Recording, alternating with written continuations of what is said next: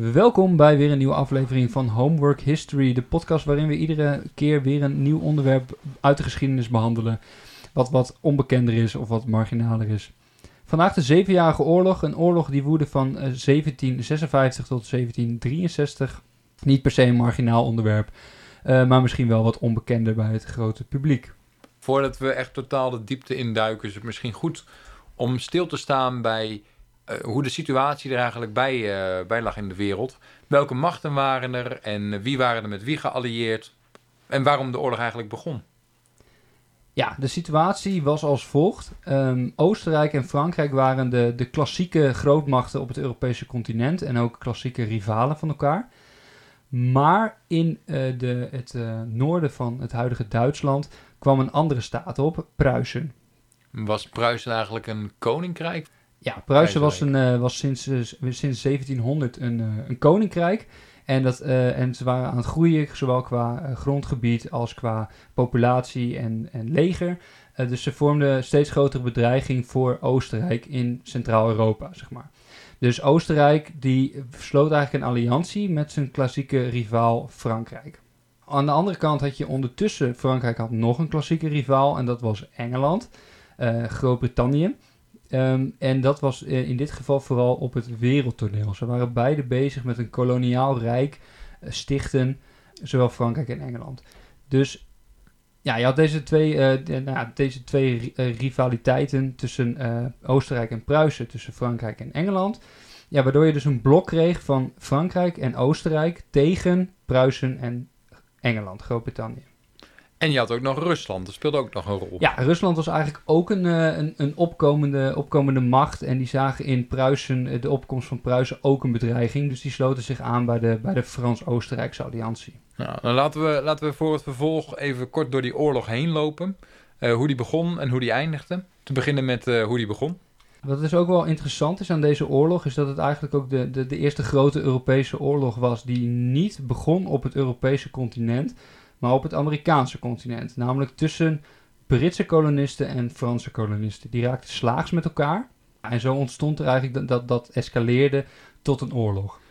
Ja, en, Frederik, dat was, eh, was dus de koning van Pruisen. Die had, eh, op, op het moment dat hij door had dat er een oorlog op handen was, toen viel hij Saksen binnen. En Saksen was een, ehm, een staatje. En dat lag tussen Oostenrijk en Pruisen in. En hij viel dat binnen omdat hij, dan een betere strategische positie zou hebben. En omdat hij dan belangrijke grondstoffen kon veiligstellen. Nou, die oorlog die begon vervolgens. En eh Pruisen werd aangevallen door eh, de Franse, Oostenrijkse en Russische troepen. Gevolg was dat ze vooral op eigen grondgebied aan het vechten waren. Had dus in de, in de, de, de Engels-Pruisische alliantie was een beetje een bijzondere, want de Engelsen waren dus vooral eh, in de kolonie aan het vechten, terwijl de Pruisen eigenlijk al het werk deden op het Europese continent. Doordat Frankrijk zowel wereldwijd moest vechten als tegen Pruisen, en ze daardoor dus twee verschillende oorlogen aan het vechten waren, had Engeland eigenlijk al wereldwijd de, de overhand. Wat er vervolgens gebeurde was dat Engeland ja, kon Pruisen eigenlijk niet echt steunen met troepen. Eh, Nee, maar wel financieel. Ja, dus ze st- steunen vooral financieel Pruisen.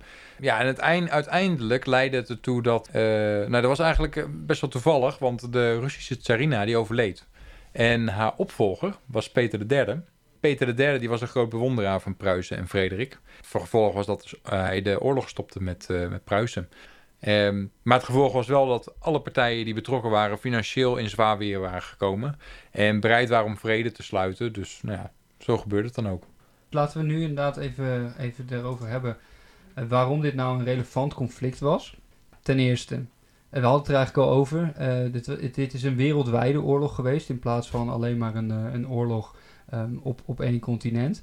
Doordat Frankrijk en Engeland beide koloniën bezaten op, op alle continenten van de wereld, is dit, een, is dit nou, de eerste oorlog ei- eigenlijk geweest die wereldwijd gevochten werd. Ja, en, en een volgende belangrijk punt was dat het een, eh, een, het einde inluidde van de kabinetsoorlogen.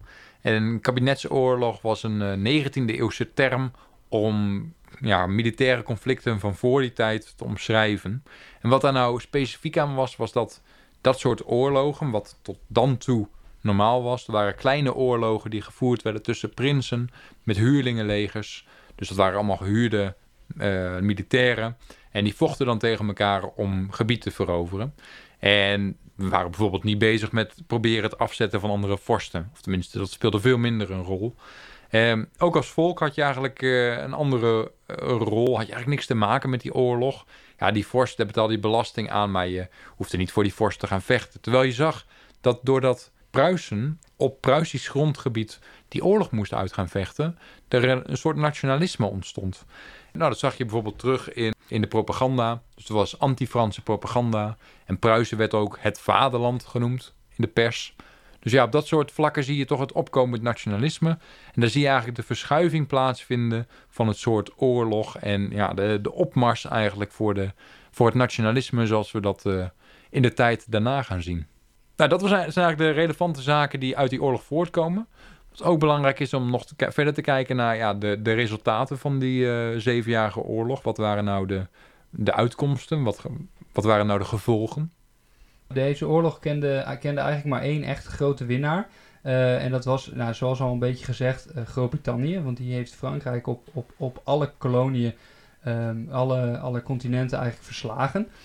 Nou ja, wat dus inhield dat een heel groot deel van de Franse koloniën naar, naar Engeland overging.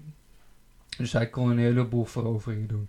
In Europa was het eigenlijk uh, vooral een gelijk spel. Het enige wat Pruisen eigenlijk gewonnen heeft uh, in deze oorlog is dat ze nou ja, hierna definitief gezien werden als een, als een grootmacht die kon concurreren met Oostenrijk. De vrede die gesloten werd uh, met de verdragen van Hubertusburg en Parijs, die zorgde er eigenlijk voor dat Frankrijk al zijn claims op Canada verloor en Louisiana aan Spanje moest geven. Nou, er waren nog wat andere wisselingen van de wacht qua gebieden. Maar eh, Frankrijk was eigenlijk de grote verliezer op, uh, op dat gebied en Engeland de winnaar.